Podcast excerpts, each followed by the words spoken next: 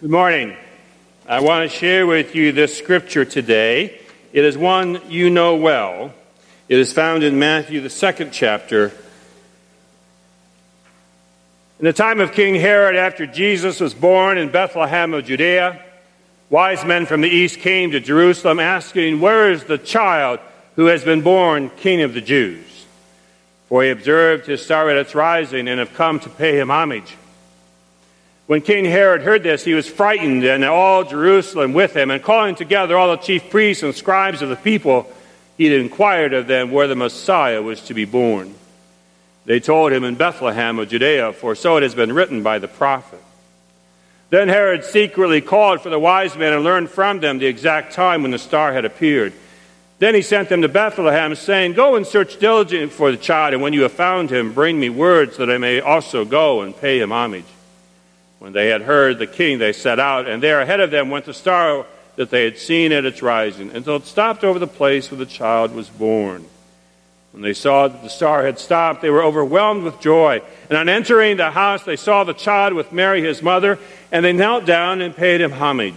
Then, opening their treasure chest, they offered him gifts of gold, frankincense, and myrrh. And having been warned in a dream not to return to Herod, they left for their own country by another road. The word of God for the people of God.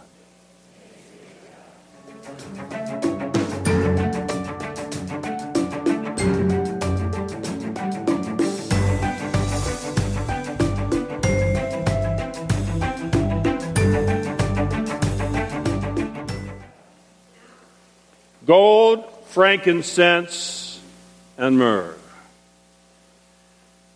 Of those three, which one are you more likely to have on your Christmas list this year? Yeah, there's not a lot of myrrh shops opening up downtown that I can see.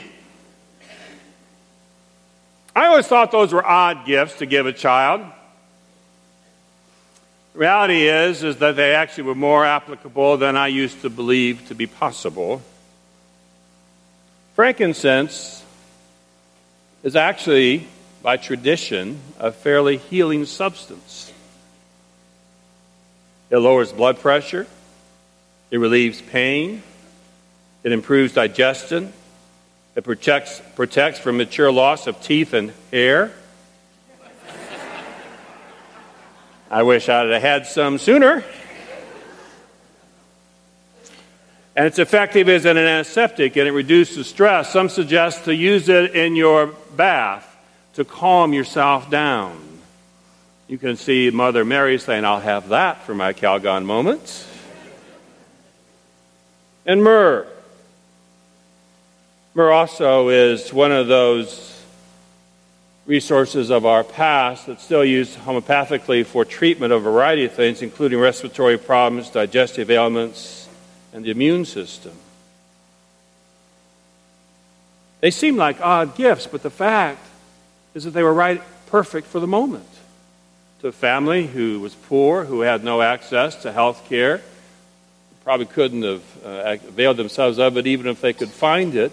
These simple gifts were given to a family who would use them both care for Mary following the birth of the child, but also, you know, to be hoarded so that the child itself could be protected from future ailments.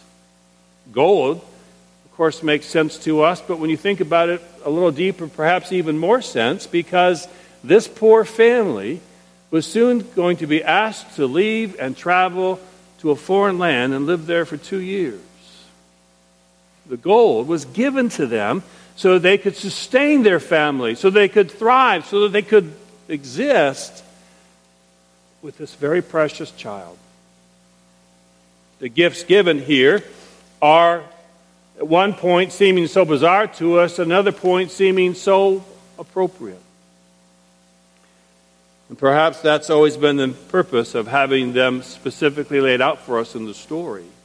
It could have said they gave gifts. But we wanted to be, they want us to know specifically the gifts because they want to teach us about gift giving. Gift giving is about finding the right thing for the right person at the right time and delivering that in a way that changes them and changes yourself. Because these wise men, when they arrived with their gifts, if there were any around who would have thought, what odd gifts for a child, I think their response would have been, You want to talk about odd gifts? Look what's in the manger. Here in this place, and to you, and also even to us, foreigners from a foreign land, what is given is this amazing unconditional love of God. So if you want to talk about amazing gifts, the wise men would have said, Don't look at what we brought, look at what God gave. Gift giving is such a part of this season. You're engaged in it heavily right now at this time. We had a staff party Friday night, and we did the white elephant gift giving. I've never seen such ruthless, cutthroat behavior in my life from people who love Jesus.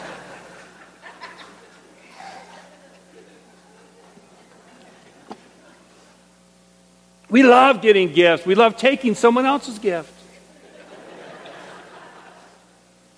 The real joy of the season is being gift givers.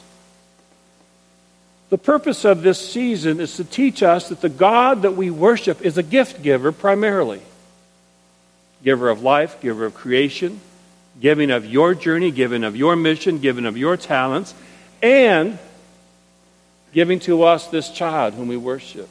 That's the nature of our God. And if that's our God, what does it say about us? That we, as the people of God, are called to be amazing gift givers.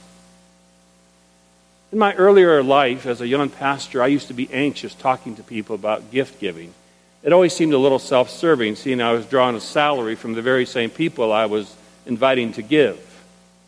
I always was nervous about being typecast along with others in the past who have made it on the front pages of papers who asked people to give so that they could steal it and use it for means that were less than religious. I'm no longer bashful about giving. I'm no longer bashful about asking you to give. Because as we grow in our spiritual faith, we realize the ultimate way of spiritually disciplining our lives joyfully is to discover the best of us is when we give of ourselves our time, our talent, and yes, our money. What we give is a way of setting the priority of our lives. What we give is saying what we value. What we give tells us what we want to become and what we want to invest in when we give the perfect gift, it's a way of leaving our legacy because someone other than us will remember that moment. Someone other than us will be blessed by what we have. We become co partners with this gift giving God. And so I invite you this season, as you're racing around to buy gifts, to realize some of them are just fun and they're the white elephant kind, and just enjoy it. But for all of us, there are moments when we are asked to become the gift givers of God, where the gifts that we give will change us as much as it changes those that we give them to. Always been the way it is, was intended to be. I'm very poignantly aware of the power of gift today. Yesterday, I went back to our, our spiritual home place, one of the churches we served as young pastors, and, I was, and his wife. We raised our young children there. Went back to bury one of my kids.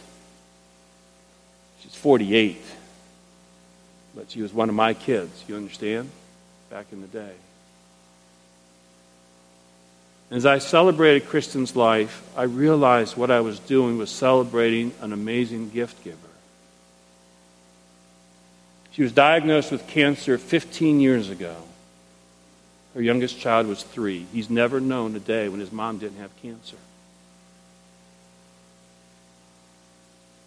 But Kristen, this beautiful girl who I married to Todd, and our daughters danced at their wedding as the little flower girls, decided that she was going to take cancer along with her for the journey, but it was not going to define her journey. She had cancer. She would take treatments and she would do what was necessary, never concerned about what the prognosis was. Because today was full of opportunity to give. Today was full of opportunity to invest in her children, to invest in her husband and her marriage, to invest in the people that she loved, her sisters and her family, extended family. She gave of herself so richly and so deeply. Why she carried this thing like cancer. Because Kristen, in her faith, discovered that her Lord was a gift giver. And she decided that if she became a gift giver too, then she could imitate the God who loved her and would live with her through this thing that she had. December 7th, she stopped giving in this world. But yesterday I gathered with a church full of people who, through tears, could talk about the fact that they had been richly blessed by this gift giver. A husband who would never, for the rest of all eternity, ever have to wonder whether he was loved. He was. Children, just now entering out of high school into college, and one soon to graduate from high school, who would never have to wonder whether their mom loved them deeply. There was no doubt. Her sisters and her parents and her faith community who knew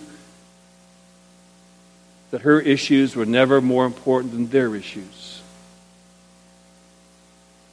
Yesterday, I celebrated a gift giver whose gifting invested her in something much larger than her life and much larger than her cancer. Her legacy, her future, her love continues today because she chose to be a gift giver. I invite you, my dear friends, to please hear this message from one who knows what it is to weep and cry in the face of a gift giver. There's nothing more holy or precious you can do in this season or at any other time in your life to leave yourselves open and available to give exactly what is needed to the people who need it the most and to invest in something larger than yourself. Because in that moment, you repeat what happens when gold and frankincense and myrrh were given. They never thought they'd be part of an eternal story, but they are. And we are those who have the opportunity now in our life, in our faith, in our families, to give as an act of holy witness to the God who has so richly already outgiven us. Receive the joy of giving. Receive the joy of being the ones whom God works through right now in all the ways in which you're asked to give. It is a holy act and one of the great joys of the season. Amen.